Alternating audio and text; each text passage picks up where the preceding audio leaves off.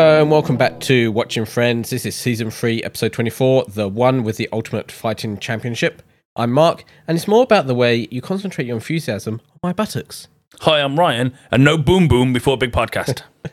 Uh, I'm just going to put this up front. I am sick. I was sick in the previous episode, but I didn't tell you, but I'm sure you might have guessed. So apologies for spluttering and coughs and whatever else. Uh, I think most people are ill. It's the start of January. Yeah, we should have had COVID precautions. You know, There should be like a big plexiglass screen between us now, Mark, Yeah, yeah. so I don't get your lurgy. Well, I think I, I think I'm not uh, contagious at this point. If I'm on next week, we know you are. yes. uh, so yeah, apologies for that up front, but uh, as I'm going to be doing most of the talking, uh, yeah, it's going to aggravate my voice a little bit more at times. So yeah, we're back. Yep. Um, I don't think there's been any Friends news since the last episode, so I think we can probably get straight into this one. I'm all for it. Other than me still trying to listen to Matthew Perry's audiobook and it actively killing my mood every time I do. Yeah, I, yeah, I ask you every week, like if if you listen to and finish the book yet, because I want to do the podcast. 10 minutes feels like 45 minutes. I've actively stopped trying to listen to it at the start of my day because I'll listen to it on the bus and I get to work and I'm like, oh, woe is me. Woe is the universe. Well, this is going to be an interesting topic, I think, uh, for us to discuss, and it's going to be on our Patreon at patreon.com forward slash watching friends. So thank you very much to our current subscribers or supporters. We love you. Uh, you really help us to do this because we've got a big bill coming up soon to pay for our hosting for this podcast. So uh, any donations and stuff is appreciated there. It is. Basically, as I say every time, it, it, it literally does help us to do this.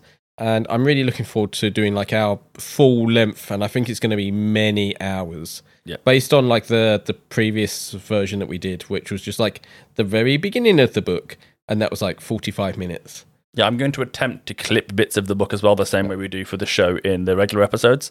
Um, so that's just like I'm two and a bit chapters in, and I've got like reams of bits I need to clip out already. Because I I quite like the book in certain ways, but I think you will find it quite depressing.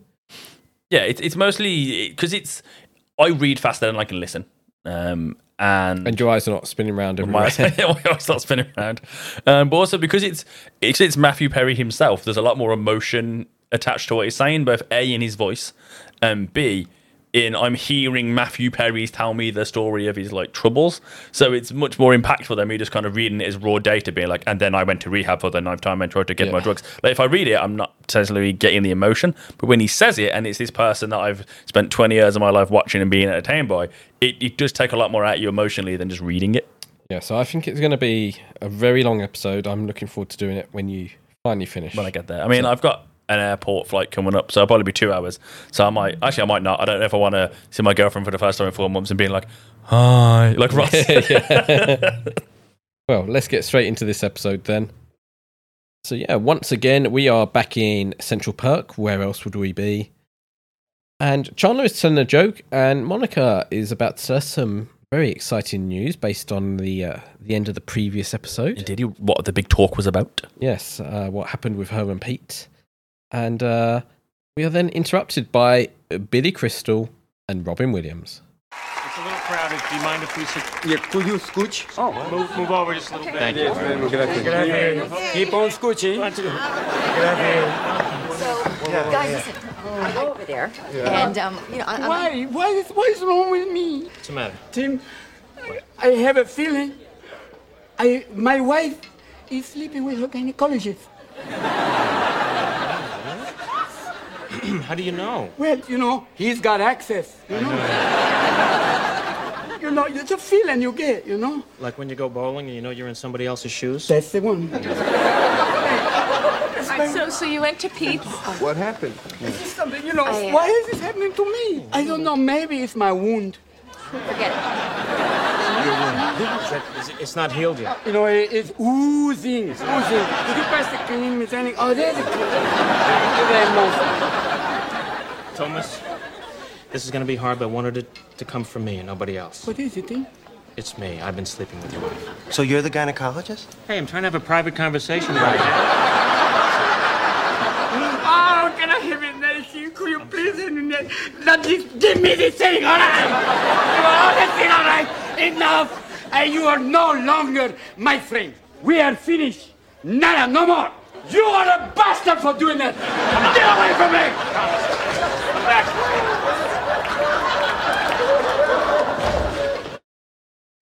so yeah, it's a bit of a weird opening. Best guests ever. Uh, now, for the fans that don't know, they weren't originally in the script, uh, but apparently they were nearby, and the writers asked if they wanted to do a guest appearance. Then they ad libbed this whole conversation, including like Joey, like he just like came in with his his line. Oh, nice. Um, and yeah, this this scene has always struck out to me as strange, and, and now I know why.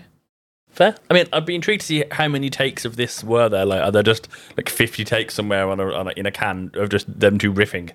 Um, Well, that, that's the thing with Robin Williams. Like people said, like they would have like four movies worth of stuff. Like there's there's a clearly another cut of Aladdin because he recorded so much like content. They're like we could like do it all over again with brand new jokes and stuff because he just would just constantly be on. if if Disney re-released every version, I would watch every version. Yeah. like sold.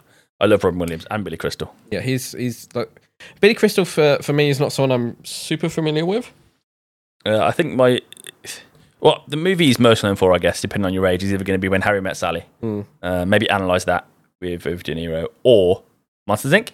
Okay, yes. because he's the voice of Mike Wazowski, Yep. um, which he only here is a Disney tangent for you. He only got because he passed on Toy Story. Um, and was like, no, I don't want to be in this. It's going to be rich. Then saw Toy Story and was like, oh my god! and then he just like hounded Pixar for years to, to make him give him a role, and eventually they gave him Mike. Oh, that's good. Um, But, but Robin Williams, like, yeah, he's uh, a classic, isn't he? yeah, he, he's one of those like actors and like comedians that he's just talent of a generation. Well, yeah, because I, I would have loved to have met him because he he feels like one of your dad's friends, sort of thing, Mhm. where you could meet him and he's just kind and caring and like like obviously a funny guy as well. Like there's there's nothing bad about him. And I remember in the early 2000s there was a bit of a downturn against him, like in terms of films, because obviously like he did Aladdin and that was kind of his breakout role, I guess, in some ways, along with uh, Good Will Hunting and stuff like that, and Good Morning Vietnam. And then in the early 2000s, he, he did a lot of weird films. Uh, so he did like One Hour Photo, which I watched a, a year or two ago. Phenomenal movie. I, I really like it. But when it came out, people were like, what is this? It's not a funny comedy. It's like weird psychological thriller thing. he was terrifying in it as well. Yeah. Like, it was so creepy, perfect. Because I, I even saw, I don't, I don't even know why I saw it, but there was a an, an interview that he'd done years and years ago um, on TV. And he was basically saying, like, oh, you know, I'm never going to be this big Hollywood star because, you know, I don't pigeonhole myself. Oh, this was it. He was he was going to be in um, a Howard the Duck movie. Okay, And I believe he was going to be Howard the Duck. oh, that would have been amazing. and th- there was reasons why he turned it down in the end and he said like look the reason i'm not a big hollywood star is like i don't want to be just one thing like a lot of big stars at the time they would be known as the action star or this other type of star and he's like no i i do whatever i want and whatever i enjoy and there's different reasons why i enjoy working there whether it's the people or the acting or the character or whatever um but like obviously he did get his moments which is amazing because he is the the man of a thousand faces and voices and all sorts like he Yeah, like anyone the start of Mrs. Doubtfire, where he's voicing Yeah. all the cartoons, and it's just like you know he isn't the voice of those characters, but it yeah, it's so good. So, but I, yeah, I find this strange, and I guess because it is ad lib, like the whole story and what they're telling just doesn't fit into the Friends one. The way the Friends are reacting, and the way there's there's crosstalk where they're where Robin Williams and Billy Crystal are talking over the Friends characters. That never really happens No. in TV shows ever. Generally, like you always very clearly stop so you can understand what's happening. So I always thought it was weird, but like that's that's quite an interesting story. Yeah, it's it's my favorite guest spot uh, out of all our friends. Yeah, it's it's so different and weird and wonderful. Yeah. I guess it's like the kind of the old rule of improv of you always say yes. So you know, if if you're given a premise, like I guess there's there's probably multiple takes of it, but you know, I also love just the simple joke of like, oh, I think my wife's going to be a gynecologist. Why? Well, he's got access. Yes, Like, yeah. it's, it's, that's a great joke, Yeah. just in general. And it- the fact that it was just randomly ad libbed into the start of a Friends Yeah. episode is just just speaks to how good Robin and Billy are, I guess, at, at what they do. We then get into our intro. So we finally get around to Monica's news. Pete didn't ask her to marry him, as we know from the previous episode. Instead, Pete is going to compete in the Ultimate Fighting Championship, also known as MMA now. Yep. Uh, in the 90s, this became like a bit of a cultural hit, mainly because it was pretty much anything goes. And I, rem- and I definitely remember like rumors from friends saying, like, oh, you know, you could use barbed wire and baseball bats and stuff like that. And like, you couldn't. Well, uh, UFC and ECW kind of took off at a very similar time. Yes. But were very different things. ECW was professional wrestling that was very violent. ECW was like extreme championship wrestling. And you would use like barbed wire baseball bats and chairs and tables and all this kind of like anything you could hurt someone But with, it's you would still use. wrestling, But it was still wrestling. where it's. I don't want to say the word fake because I know it upsets wrestling fans. Choreographed. Choreographed, yeah. Um, but like they would still get, you know, they would still get cuts and blood and bruises and stuff. Yeah, I mean, some of the cuts would be legit. Some they'd like have a small blade in their like wristband, and you'd like it's called blading. You'd cut your forehead open, and oh look, he's bleeding dramatically from that Yeah. chair shot. I mean, I mean, wrestling nowadays is you know we all know it's choreographed. Um, I've done some. I did a bit of wrestling training, and there, there is no way to not make a body slam not hurt. You can just do it so you're not injured. Yes, so ev- everything you see in wrestling, like that, they are real moves. They are landing on their backs and whatever. Yeah. But yeah, you, it's almost like stunt work in a way. Like, yes, you're going to get hurt, but how do you do it in a way where you don't get massively hurt? Yeah, there's a reason certain moves in certain companies are banned. Like in the WWE, you can't do a pile driver anymore hmm. because you're literally putting someone's head and neck between your legs and jumping. Like they land funny, they're dead or paralyzed. So yeah, it's it is the competition is faked in the sense of the, the outcomes decided, but the athleticism involved shouldn't be discredited in my opinion because it's still a very difficult thing to do. Whereas UFC was actually legit fighting, and you had different martial artists against each other. So you might have like uh, a boxer against a judo. Yeah, in the early days, it was it wasn't poorly regulated. It was just the rules were just fight. Um, now there's all sorts of rules like downward hammer blows and elbows um, to the head, like striking down with your elbow is banned. You're not allowed to do that. Again, it varies by country, state, competition, federation, I guess, or like company. And I and I guess the weights as well. Before you could just have anyone against anyone. Now it's you you know you're going to be a heavyweight. This is a lightweight sort of thing. That I don't know. It's what I was going to bring up later in the episode uh, with one of Pete's opponents, Okay. and they're just a complete golfing class between them. But we'll get to that later on. So yeah, it was it was an interesting time, um, and yeah, we'll touch on it a little bit later on in the episode. Uh, Joey putting his finger in Ross's mouth is just gross, though. Yeah, to Uh, demonstrate what fish hooking is, one of the few rules. that you can't do. Uh, I always think of Joey having slightly sweaty palms. So that's not a nice Ah. taste. it's the past episode, you just had like random extra bits of detail that make it worse. Yeah, like uh, you know, people's fingers don't taste nice. Like, we've discussed this before. I mean, I have normal hands. I mean, I, I bet I bet it's not a nice taste though. Like, what have you touched? You've touched like doors, coming here, and bikes, and all sorts of stuff. and the only way we would put my finger in your mouth. I don't really want to do that. No, I don't You're want ill. to do that either. oh, I'm ill, and you putting your finger in my mouth is bad for you. Yeah, You've got lurgy in there. I don't want to carry the lurgy around. Uh, so yeah, uh, we then get a scene transition showing the World Trade Centers. Now we know Chandler works in a skyscraper, but I wonder if he worked in the trade centers. Like the the reason I say is because we see that he worked in a uh, solo building in the past, which is you know near the World Trade Centers and by Brooklyn Bridge. Um, but maybe it's just a scene transition and I'm overthinking it. But you know, most scene transitions do link to where they're moving to next. So it seems a bit odd they focus on on the World Trade Centers every time they go to his office now. I guess. I mean, if it's close by, it's kind of hard not to focus on, Well, especially to our eyes in 2023. it's not. But previously they would always use this other building to show, like we're going to Chandler's office, and this Hmm. time they've specifically put like the camera low down in front of the World Trade Center, so it takes up the whole screen. Fair. So yeah, I, I do wonder, and, and I know I'm not the only one to ask this. I did do a search. Okay, fair. A few people on Reddit asked the same thing. Good old Reddit. Yep. Uh, so yeah, Chandler is in a meeting with his boss, who's one of those typical bosses that probably earns a lot of money, but maybe isn't. I don't know, all that smart at their job. So like he hears uh, Chandler's sarcastic remark though during the meeting, and thankfully for Chandler, likes his humor and then gives him a slap on the ass. Shall we talk about this? No. um.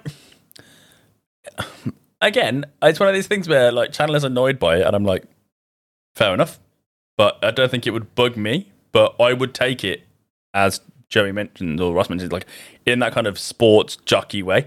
Yeah. Like I played hockey, and you would just get like a whack on the butt with a stick. But oh, you know, no shift, whack on the whack on the butt with a stick. It wasn't a you know, I'm not like, oh, how inappropriate. I'd be like, oh, it's just a just a sports thing. Like, there's no kind of sexual connotation to it. Whereas I'd probably be more like Chandler, like, why are you touching my ass? Yeah, I would imagine that people who who do like a pat on the butt in that way aren't thinking oh, I'm going to touch Mark's bottom now. It's just like yeah, carry on. It's just it's just a thing. Yeah. Whether or not it's appropriate is entirely personal preference. But yeah, Yeah, and I think it's definitely a difference between like men and women as well. Like I think it, for women, it's even more sensitive to touch them in that way. Certainly nowadays. yeah. I would say even then, like you wouldn't. I certainly would smack a guy on the butt in a sports jockey kind of like you're like yeah, nice play, Mark. Smack the Yes. butt. Definitely wouldn't be like oh. Great meeting point, lady. Boom, touch the bum. light. Well, no. it was seen as more acceptable back then to do that. That's mind boggling, but yeah, Yeah. I guess it was. So yeah, in, in my view, I'm I'm with Charlie on this one. I think it's a bit strange and and overstepping boundaries a little bit. Yeah, I mean, I'm not a shy person at all, really. So if well, uh, after this, after another good episode, I'll, I'll give you a slap on the arse then. Wait, wait, so but if my boss did that and was like, you know, smack me on the butt, Yeah. I'd be like, dude, don't hit me on the butt. And I would I would address it immediately. There wouldn't be this like agonising like conversation with you, but like, my, my boss touched my bum. What f- do I f- need to do? I think it's different about like you know same way people touch you on the shoulder and stuff like that. Like depends how comfortable you are with that. Yeah, I had I have worked at jobs where where men have been creepy. Um, I, I don't even think it's a men thing. I think it is just a personal boundaries thing. well, there's someone I worked with once who who would if they were helping a male member of staff out would just be stood next to them. Anytime Oh, they I need- hate people that are really close to me. anytime, but it would it wouldn't be like uncomfortably close. They'd just be stood next to you. But say there was something on a screen we all needed to look at, we'd both be stood, you know, with our bodies kind of angled towards the screen while we discussed whatever needed doing. But whenever that person would help uh, a woman out, they would be stood behind them, almost like leaning over their like the top of them, and like arms not around their waist, but around their body in a sense of oh, I'll reach around you to touch the keyboard. That's type thing. weird. And every time it'd be like, ugh. And in the end, we all ended up having a conversation about it and just been like, why'd you do that? It's gross. Like, it's clearly making them uncomfortable. You don't do that to me. And then it was just like, uh, uh no. I, uh, and it's like, dude, whether you not noticed it or not, we've all seen you do it. Quit it. Yep. Um, and then it, it mostly stopped, to be fair. Well, that's good. Well, we're back at Monica's, and Ross is getting reservations under the name Winona Ryder. Uh, I've heard people do this plenty of times, and of course, turn up at the restaurants, and then the restaurant's been annoyed. It's not the celeb they thought it would be. Uh, but hey, it's it's okay if you have that name of a famous person, right? Which celebrity would you pick? Who's your fake reservation name? Or so Bruce Willis is a good name. It's got to be a name where it can be common enough where you could be that. So you're not going to be Idris Elba. No, no, no. Well, they, they they could tell from my voice instantly as well. Well, I mean, they don't think Ross is Winona Ryder, but Well, he, it depends how he's done it. He might have gone, "Hi there, I'm calling on behalf of Winona Ryder. We would like to make a booking." Yeah. And if and I've heard it, people do it that way, and it's like that's the the wrong way to do it because yeah, they are going to be upset. Wait, should I go? Hi there, I want it to be for Winona Ryder. Do you have any tables? Maybe get away with it. I, don't know, I'm, I'm, I need to pick a celebrity now and try this. Okay. Who are you going to pick?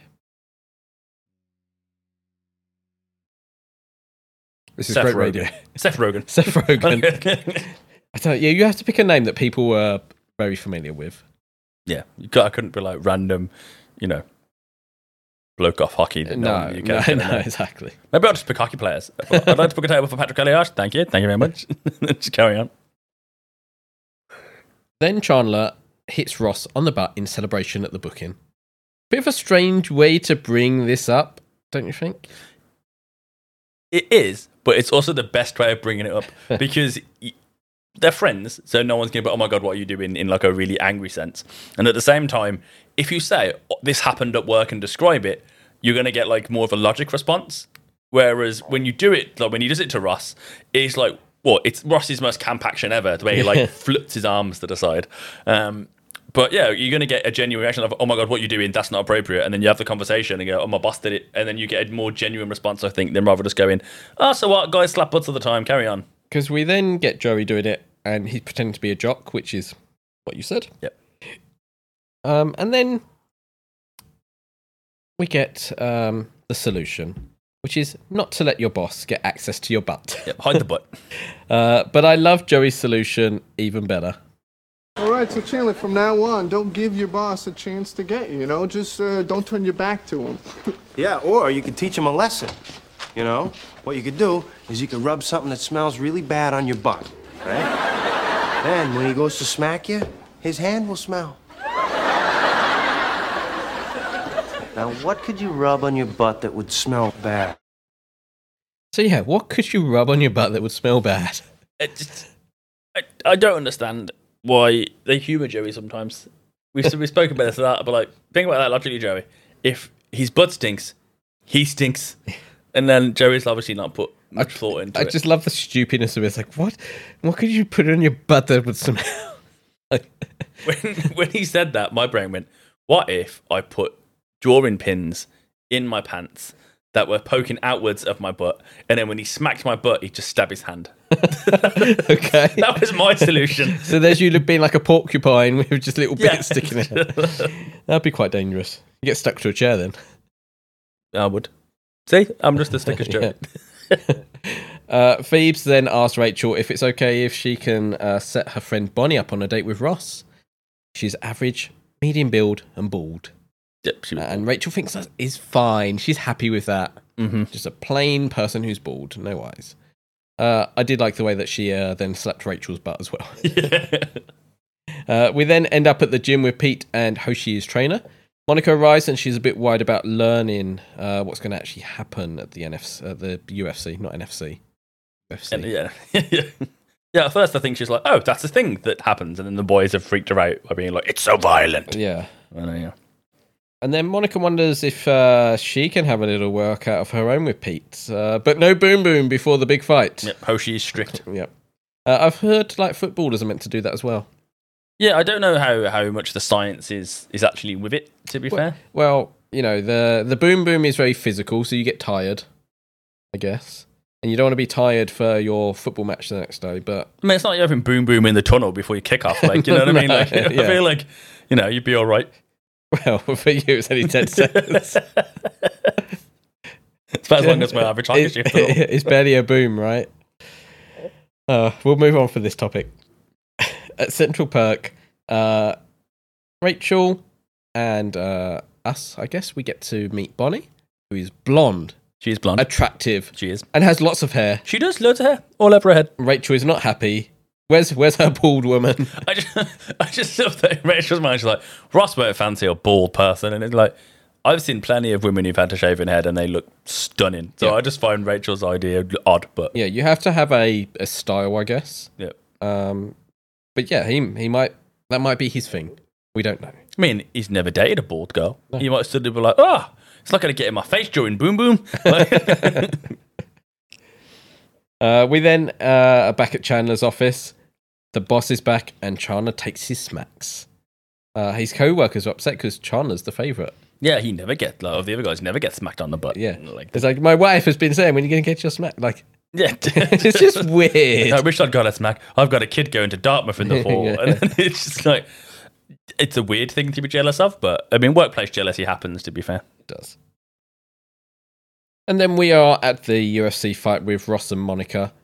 Ross bought a huge size drink and popcorn uh, because he saved 30 cents and he gets to keep the cup. It's the armored fighting combo. I mean, it, it, it did look pretty good. Like, it looked huge. It, I mean, I went, remember when the first time I went to America and to New York and was kind of disappointed in the portions. Like everyone, oh my God, the portions in America are insane. And I feel like that's true if you go to like mid South America. Yeah. On the coasts, not so much.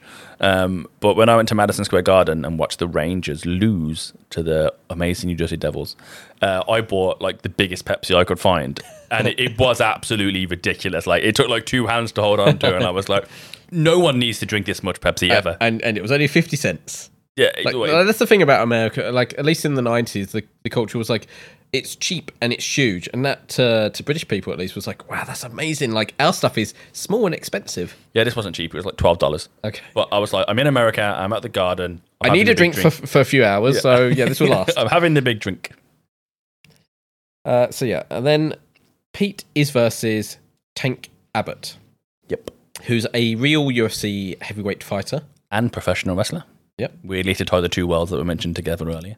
And uh, Pete looks kind of tiny next to this guy. And Pete is not a small guy. Like he's much bigger than Chandler and Ross and all that. Yep. And yet against Tank Abbott, he looks tiny. I really love the filming of this, where it's all like in handheld and gives us like a unique look for friends. I, I mean, the way this fight happens, where Tank just picks up Pete and like pushes him into the, the fence of the octagon, and then like runs off with him, like that's not how fights actually happen in the UFC. Like that, just dumb. You would just get, you would just be getting pummeled into a corner at this point. But But you know, he picked up a a, a huge guy. like he's, I couldn't pick you up. charming. Well, I, I'm glad you went for the the fat joke rather than the Mark is weak joke. That's fair. Um, but yeah, it's just, it, it- to me that looks silly and it kind of distracts from the scene for me.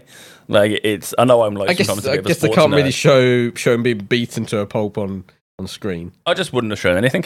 Just uh, had you know heard sounds and then cut to Monica and Ross being like oh ah uh, and like you know like, like Yeah. know, flinching because he just looks silly when like the way he picks him up and gently pushes him into the the cage. It Yep. just looks silly to me. I was like, well, that's not like that's not that doesn't look like the results you see later on, basically. So, do you also want to talk a bit about Tank Abbott, as you mentioned him earlier? Um, well, I only knew Tank Abbott as a professional wrestler. I didn't know he was a UFC fighter. So he was US. was it? I can't remember exactly what it was. I saw it last night on the internet. He, I think he he was in UFC and then he went into wrestling, or maybe back to wrestling, and then he went back to UFC again. Yeah, I think he would have been UFC, then wrestling, then back.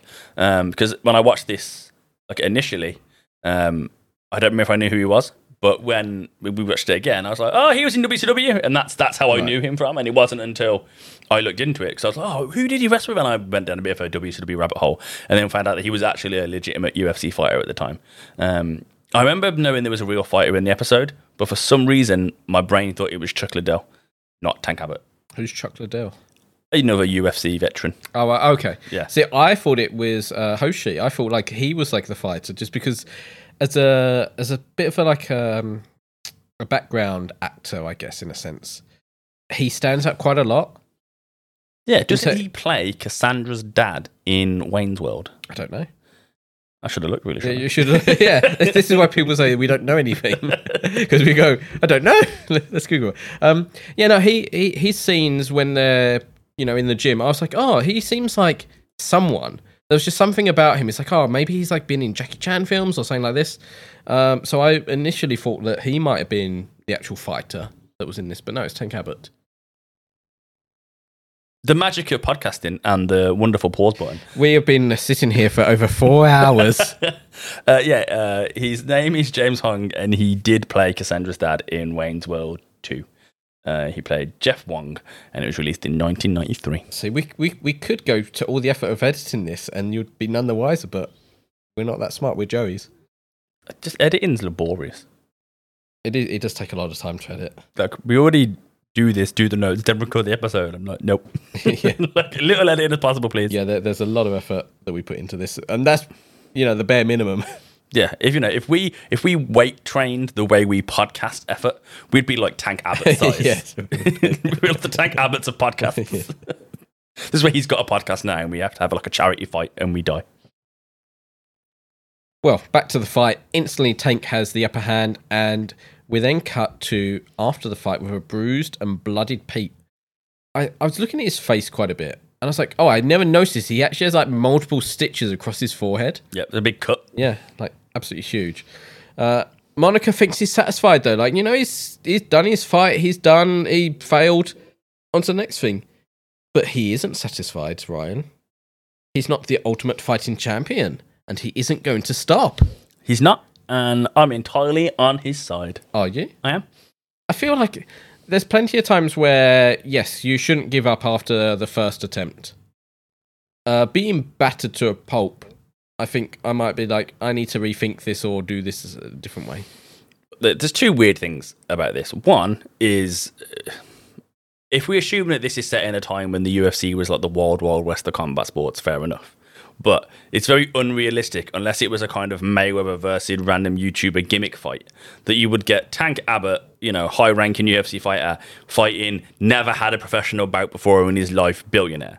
Like, unless that was marketed as the whole point of the like gimmick fight, A bit like the YouTubers right now. yeah, you would you, that would not happen. Like he would be fighting someone of like equivalent experience or you know a lower ranking person, like a, like a younger person. You would not be. You would not. Like I would not step in the ring right now with Anthony Joshua. I mean, I wouldn't anyway. Even if I was a boxer, I probably wouldn't want to fight Anthony Joshua. But or Tyson Fury, like it's not going to happen. No. It's you'd be insane. That's why I always hate these gimmicky fights because they're always there to put on a show. Whereas if Tyson Fury was getting like ten million pounds, he'd punch me once and I'd die. Yeah. I'm not going ten rounds with Tyson Fury. Like it's it's not happening. So it's just it wouldn't happen. Well, yeah, you was going to mention like the the weight classes, and I guess that's basically it. Really. Yeah, like he's just he's massively outclassed. It'd be an unfair fight. It just it just wouldn't be realistic.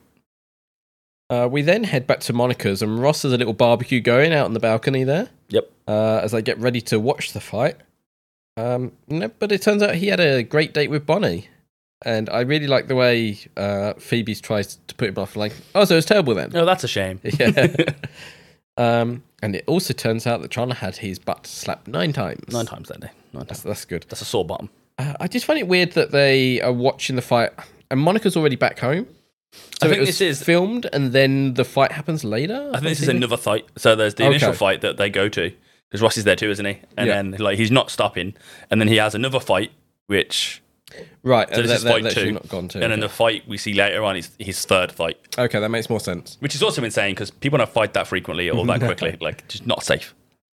Uh, we then go back to Chandler's office, where Chandler is in with Doug, um, his boss's office. Yep. Um, he's trying to be a bad employee now to avoid the butt slaps, Mm-hmm. which is a weird phrase. But his boss doesn't care and admits to drink driving. Which is really shouldn't be funny, but it's It makes me not not like him a little bit though. Just the way he's just like casually like, oh yeah, I got pretty tang last night too, and I was driving down and couldn't see yeah, that, that bridge looked really small. yeah, Like, it's it's at first his boss comes across as like a bit boisterous and like a bit laddish, and you don't particularly dislike him. You just go, oh, he's a character. Like the kind of British phrase of you can get away with being a bit weird Yeah. because people think it's eccentric and characterful. Um, but yeah, he admits to drink driving. You're like, okay, well now you're putting people's lives at risk, and now you're a douchebag. yeah, I don't like you. yeah, don't like you anymore. Uh, but now Chandler is being honest. He doesn't like the slaps. Doug! I'm a little bit uncomfortable with the way that you express yourself. Oh, is it the swearing? I mean, is it the constant swearing? Because I gotta tell you, if it is, well, you can just kiss my ass, huh? No, no, it, it's not about the swearing. It's more about uh, the way that you uh, occasionally concentrate your enthusiasm on my buttocks. That is a weird phrase as well. Concentrate your enthusiasm on my buttocks. Yeah, it sounds like a it sounds like a Tory asking to buy a prostitute. Uh, you know, like good, good for Chandler though. Like sometimes you just got to say these things that you know, awkward, especially when it's your boss. And if you upset your boss, he might not want you around anymore. Especially in America where they've got like zero employment law, where it's just like you're fired, and then that's it, you're done. Yep.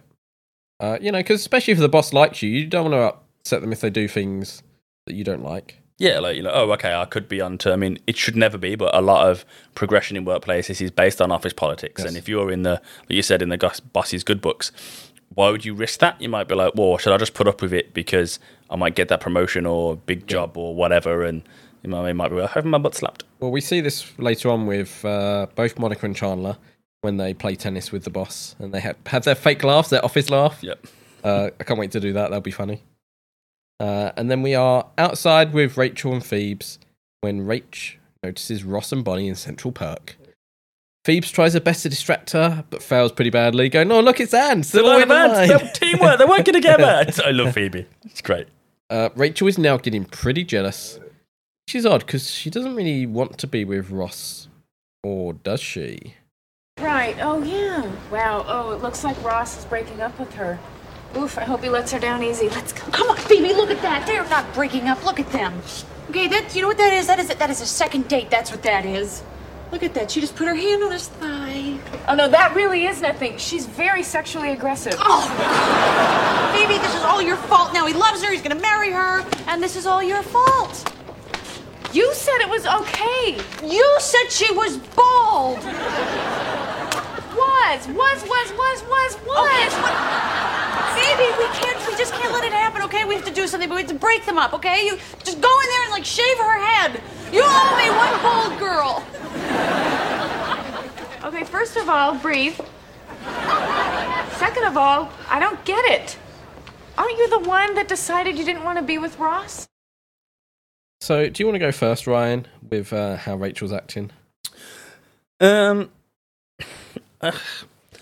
she's obviously the last time we kind of saw Rachel and Ross in any kind of like romantic entanglement is the episode where Ross doesn't go on the Discovery Channel to talk about dinosaurs to help her, and they have this weird moment of like, oh, like clearly if if one went in for a kiss now, something would happen. Yeah. Um, it's not really been explored up until like this moment where she's suddenly jealous about the potential of them dating. Like at no point is she going, "Oh, I miss Ross." This is like the first we're hearing of it. So like I'm happy for him to date a woman I know he won't be happy with. That's fine. But if it's a competition against me, then no, that's bad. Yeah, like Russ can go on dates that I don't think will go anywhere, but if I might lose Russ out of it, that's suddenly a terrible situation. Yeah. Um, I guess she should just be honest with Russ about you know how she feels, but I guess she's almost got too much pride to do that. Like, no, I caused up the I caused the fuss. I'm the person that ended this, and you know told Ross it was done forever, and now I don't want to backpedal. She kind of wants what she can't have, but also, yeah, you're right. She she doesn't want to backpedal on how she feels. Yeah. So she basically wants her cake and to eat it. Yeah, I'll be single. Ross be single. No, I will date whoever I want to, and if that makes me happy, great. But Ross must stay single in case I want him back, or Well, at this point, she's not dating anyone. Is she? She's just she's just, I guess neutral. I guess so. It's not like she's. I don't think she's saying like Ross can't date someone. I can. I think it's just she. I guess wants the weird stalemate situation to continue in, in case. But well, I guess maybe while she makes up her mind. like I, I'm glad. I'm really glad that Phoebe calls her out. Like, "Mm, what do you want? Then you didn't want to be with him. Yeah. Like instead of being her usual, uh, like I don't know, non-confrontational way of just like, oh, but it's fine, sort of thing. Like, it's it's more annoying that Rachel is upset that you know she's not bald Uh, I mean, I guess it's one of those things where and she's touching his leg because she's sexually aggressive, which is another weird phrase. Rachel may have been unsure how she felt, and then suddenly Bonnie being gorgeous and funny and everything that Ross might want has kind of confirmed to her how she feels. Like, oh my god, wait, no, I am going to lose what I actually still in love with. Uh, freak out. Uh, but you are right. Phoebe does call her on it, and he's being a good friend at this point. She's like, well. What do you want? Do you want Ross to be miserable? I find it funny that Phoebe thinks that telling her mate that the attractive girl in there is sexually aggressive is gonna somehow be reassuring. Yeah. Because if like if Ross heard that, he'd be like, "Woohoo!" like he's, he's not gonna be bothered. Um, but yeah, I do. I kind of feel bad for Rachel, um, but at the same time, she's being very selfish. Well, I think that's a good time for a quick ad break.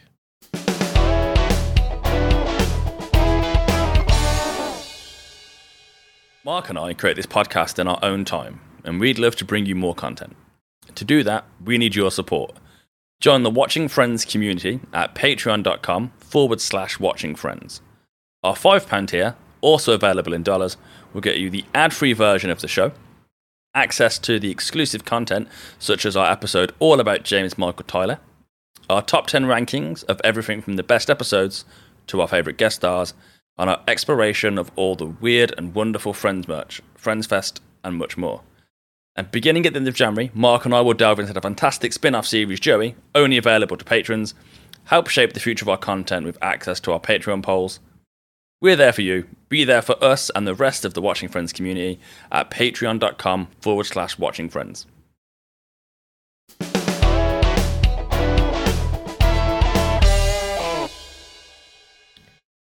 And we're back at Pete's gym. He is in plaster cast all over the top of his body. Yeah, which is some very weird injuries he must have had to be in that much plaster, but Well, they, he says it's so he doesn't move his spine. And for someone who's not meant to move his spine, he's moving around an awful lot. Yeah, at one point he's like, "This is my circle of terror," as he kind of rotates his abdomen. it's like probably shouldn't be doing that, Pete. uh, yeah, so very awkward. Why his arms are in that location is awkward as well. Like, can't even get through doorways. Yeah, How he got, got in that room, I don't know. he's not getting out. No. Um, yeah, he's definitely going to need someone to look hi- his weird thing on his butt when he uh, needs some help. Yeah, well, he's not wiping, is he? No, he's not. Uh, as Monica says, he's insane. Uh, Monica is so concerned she can't watch him do this to himself. So can't be with him if he's going to carry on. This is where I'm entirely on Pete's side and think Monica's been out of line and kind of selfish. It's a weird way to break up. To I, I kind of get it. She's like, look, I don't want you to hurt yourself, and I don't want to watch you hurt yourself. So I'm going to remove myself from the situation. At the same time, she's just like, I'm gone. Like, well, maybe you should be there for him, and if he is destroying himself, then help him to not destroy himself. Well, I mean, Pete says that if you're asking me to quit, that's not something I can do. And she knows Pete, and surely she knows by now that that isn't something he's going to do. Um, And as you said earlier, like you don't really care about this relationship as like a as a viewer. You're like mm. whatever, and it almost feels like the the writers didn't because they just kind of go Meh. And, like look at the the drama we had over Richard, and they had a kind of an, ag- a disagreement they couldn't see past. You know, like wants kids, doesn't want kids, and they fundamentally broke up. That was engaging and interesting. A because we all love Richard, and B because it was something they actually developed and spent enough time with for you to actually understand each person's feelings in it. Whereas this is just, I want to fight. I don't want you to fight. I don't like watching. Oh, we'll break up then. And Well, like for for him especially, you know, he spent all that time and effort and given her, you know, million dollar checks and whatever, and then he just goes, "But I want to fight. Bye." I I think in this example, I'm I'm 100% on Pete's side because Pete is basically saying, I'm an adult. I'm choosing what I want to do, and I'm not gonna put that to one side for the sake of a woman I really care about. But she's the one that gives him the ultimatum, and I'm stubborn. So if you ever give me an ultimatum, even if the option is the like, I will pick the option that is the opposite of what you want, even if it's worse for me. Because who the hell are you to give me an ultimatum? Like, I, it angers me. At the same time, I don't feel he. What's the word? He he doesn't like uh, have anything to give back. He's not like, look, I want to do this, but I want to be with you. He doesn't ever say that. He's just like, I want to be the ultimate fighting champion. And she's like, but I'm going to leave if you want to do that. And he's like, he doesn't even think about her. But you And- shouldn't and, have and, to. co- and he doesn't compromise in any way. And I think in relationships, you do need to compromise. Like both of them need to compromise a little bit. She needs to be like, look, he's going to do this. Fine. But he they- needs to be, she's going to leave if I do do this. I Fine. mean, a he's on a lot of painkillers. Um, as you There, that's, I there. think, how they write it is like, he's not altogether there, so he doesn't really know what he's agreeing to. But at the same time, he doesn't have to compromise because he's he hasn't gone into this conversation willingly. It's been dropped on him after the whole thing's happened. There's zero. There's no conversation from Monica. The the situation is Monica doesn't want to watch Pete get beaten up because of how it makes her feel. Yes. which is fine. Like if you don't want to watch, don't watch. Don't go to the fights. Don't watch it on telly. You know, don't be involved in the training. There's still the rest of Pete's life for you to to be engaged In, with. in, in his plaster cast where he's sitting there and can't comprehend anything. in this example is in his plaster cast, but you know, there's still a whole there's more to Pete than him being the UFC champion. Like there's a whole area of Pete's life that she's basically saying she doesn't care about because this one issue is too big for her. Yep. And she goes in with the quit it's me or the fighting basically. And to me that's toxic. It's like he's not a drug addict, he's not abusing anybody. He's he's just engaging in an activity that she doesn't like. Yep. That is only harmful to him in a very temporary sense. He's probably not going to die in the ring. Let's face it. Um, they've been very dramatic with the injuries he's sustained from the three fights he's had in a week, Yeah. which is daft. But I'm like, what does she expect Pete's response to be? Given A, she already knows how stubborn he is. Look how stubborn he was about getting her on a date. Like Yeah. she knows he's not the kind of person that gives up easily. For whatever reason, she ended up being attracted to him. She was, but to me, it's she's entirely in the wrong because she doesn't have to watch or support that to still be with him. And the idea that she tries to manipulate him into quitting because it makes her uncomfortable, whatever her motivation, like oh, it makes her uncomfortable because she loves him. Well, okay, well he's still doing what he loves. So I pl- I played ice hockey for a while. And that's an aggressive sport. But if my partner were to run and said to me, "Oh, I can't watch you, you know, block slap shots because it upsets me too much," I'd be like, "Don't come to games then." I'm not going to stop doing something I like because you don't like it. Yeah, but you might have compromised or talked about it further, right? Well, I think if anyone needs to do that, it's Monica. Monica should have gone in with, look, I know you really want to do this. This is how it makes me feel. Can we talk about that? Yes. And they probably would have got to the middle of, okay, well, you know, I mean, to me, I guess Pete being overly generous would be, okay, well, give me a year. Give me a year to try and smash out UFC. Yeah. And if in a year I've not gotten any better and it's clear that I'm not going to succeed, I'll pack it in. But give me that year, especially given that Pete's a billionaire. So it's not really going to impact the rest of his life. You're not going to be financially supporting him. He's not going to lose his job because he's a billionaire. So there's nothing stopping Pete just taking a year out of the business to focus on UFC and and trying to achieve it. And if after a year, you know, he doesn't do what you agreed, break up. If he does, fantastic. You don't need to break up. But the, the way she just goes in with zero compromise, and the conversation is literally make your choice right now after you've been passed out and now you're on pain pills.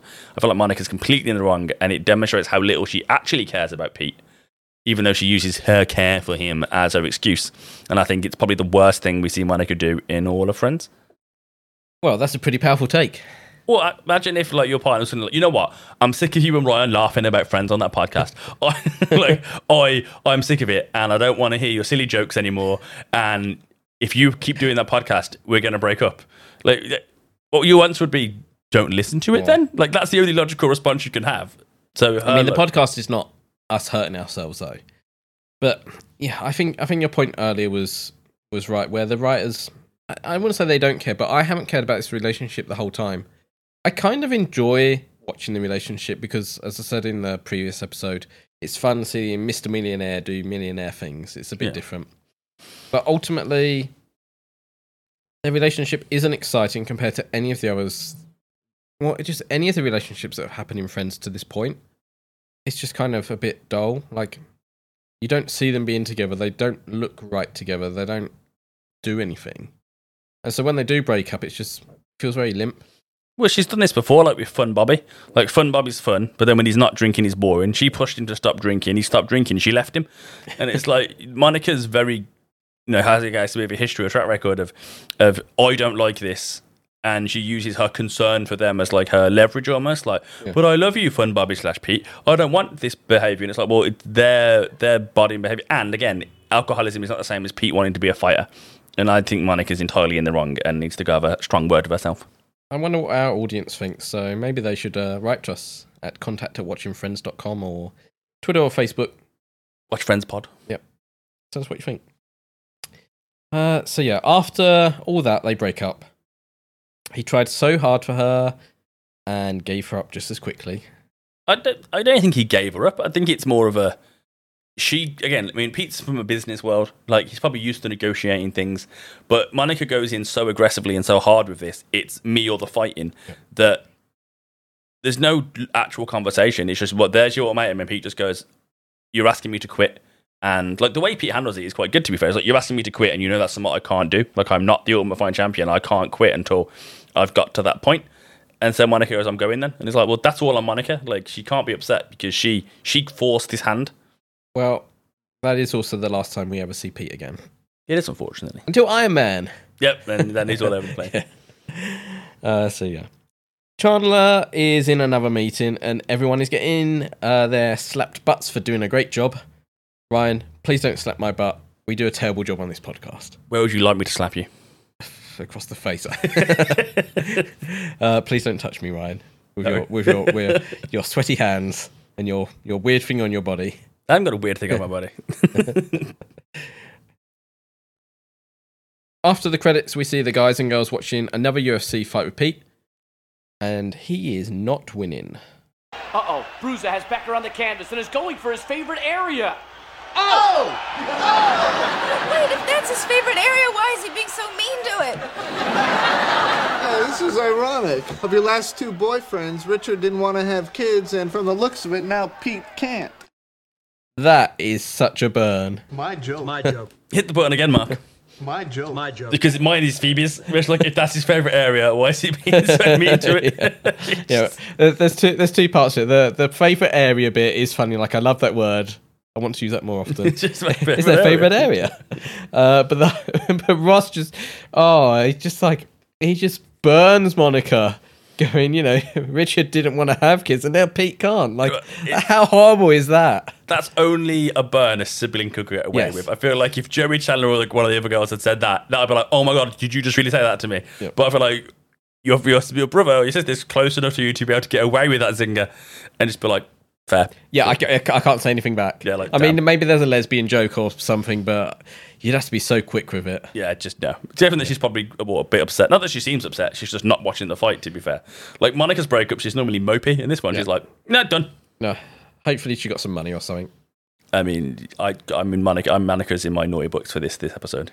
Well, thi- this episode to me, it's not boring. It's it's just really unremarkable. I think same as last one. I don't care about their relationship. The fight and stuff, it's kind of cool, but ultimately, I I don't think he's going to be an ultimate fighting champion. No, I mean, I, I don't think Pete's going to get what he wants, but I mean, if- I mean, again, Pete's life has taught him that he doesn't need to quit because eventually he got Monica.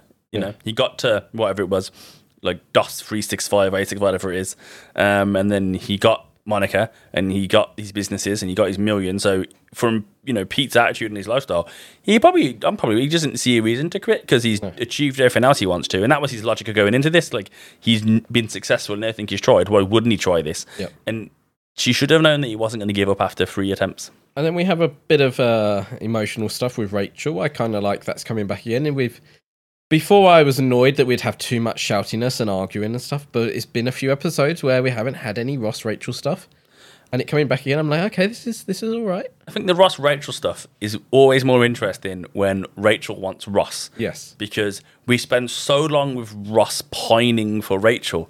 You're like, oh, get over it, man. Like Or you just, just, or just do it. Just ask her out. yeah, grab a spoon. Like oh. you just you just get a bit frustrated, I guess. Whereas but because Rachel's, you know, the one that's normally being chased by whoever, um, it's kind of nice to see Rachel on the other side of it and being like, oh, I really love Ross. We'll go tell him then. Um, I mean, yeah, but nothing really follow falls out from this episode other than Bonnie. She's the only kind of thing in this episode that's really ever referenced again. Yeah, so the the Bonnie stuff I think pays off a lot better later because it comes on to one of my favorite episodes, where they're at the beach. Yep. Um, I can't wait to talk about that one. That's like a real highlight episode for me.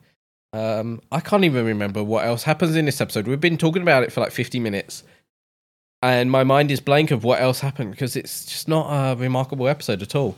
No, I mean, Joey does nothing for the entire episode. Yep. Um, apart from watch a bit of fighting. Um, I mean, we have the the slapping with Chandler. Like, there, there's some funny lines and moments in it, but ultimately, I mean, by the end of the episode, Chandler wants his butt smacked. yeah, So- it's, it is just so light on content, I guess, in a way.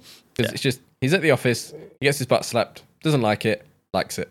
Yeah, like there are there are some episodes. Not that we we publish our show notes, but there are some episodes where, like the on a break episode, where you've basically written a dissertation about the episode. Yes. And then there are some episodes similar to this one where you're just like, I like you're you're writing plot points essentially because there's not enough content there for you to flush anything out. It is just kind of like, and then this happened because this happened. It's like, Well, well, you might have noticed the lack of clips. There was only five yeah, because there was nothing funny to to use. I love me a long clip, but yeah. but there's yeah, I don't know what I had a clip from this episode. No, there, there was very little content, and especially for the first half, I was like, "Oh God, I've only got one clip, and I'm 12 minutes into the episode. Maybe I should go back and add something, but I don't want to just add a clip in for the sake of it. I want it to to be funny or have relevance for for us to discuss it.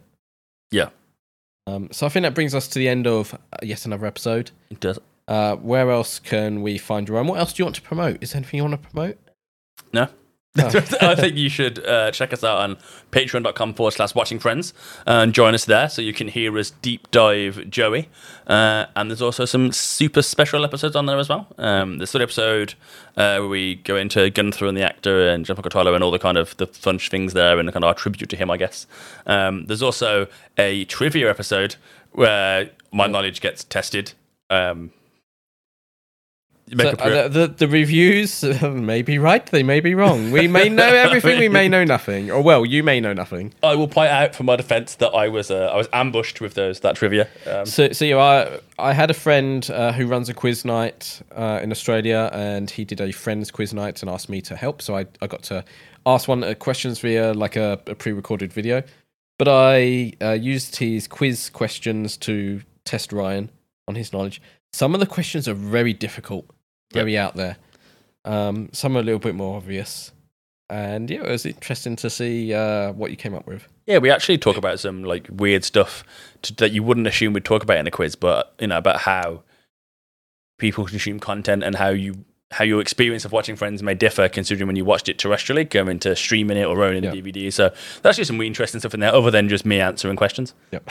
Um, yeah, but yeah, and then obviously there'll be some more content coming up. I will get my revenge, and Mark will have to some Oh, trivia. d- yeah, that, that episode would be the long lost one.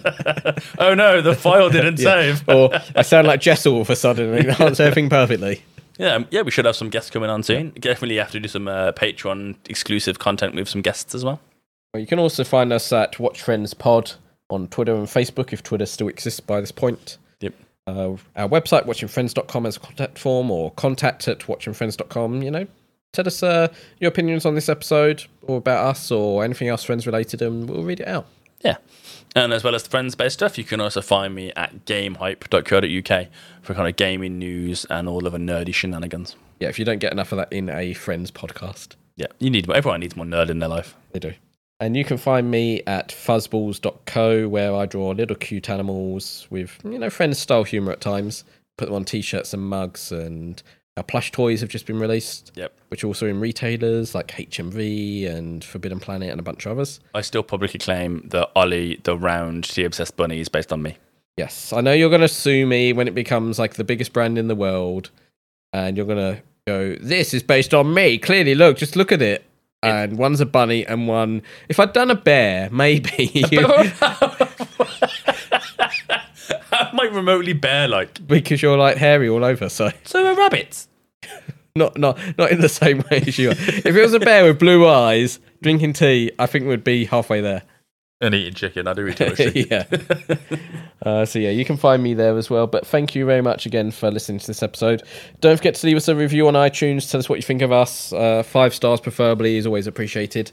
I know. I know the show we're talking about is in the nineties mark, but iTunes. It's not the nineties anymore. Okay, what is it? Apple Podcasts. Oh, okay. Same thing. iTunes. iTunes doesn't even exist anymore. Okay. Unless you've got a really old PC. I, I and you know there are other podcast places you can leave reviews, but uh, such a small percentage of people find us on those. Yeah. Like like Google Podcasts, Spotify, places. But you can leave us reviews there as well. Well, are we on Spotify? Yeah.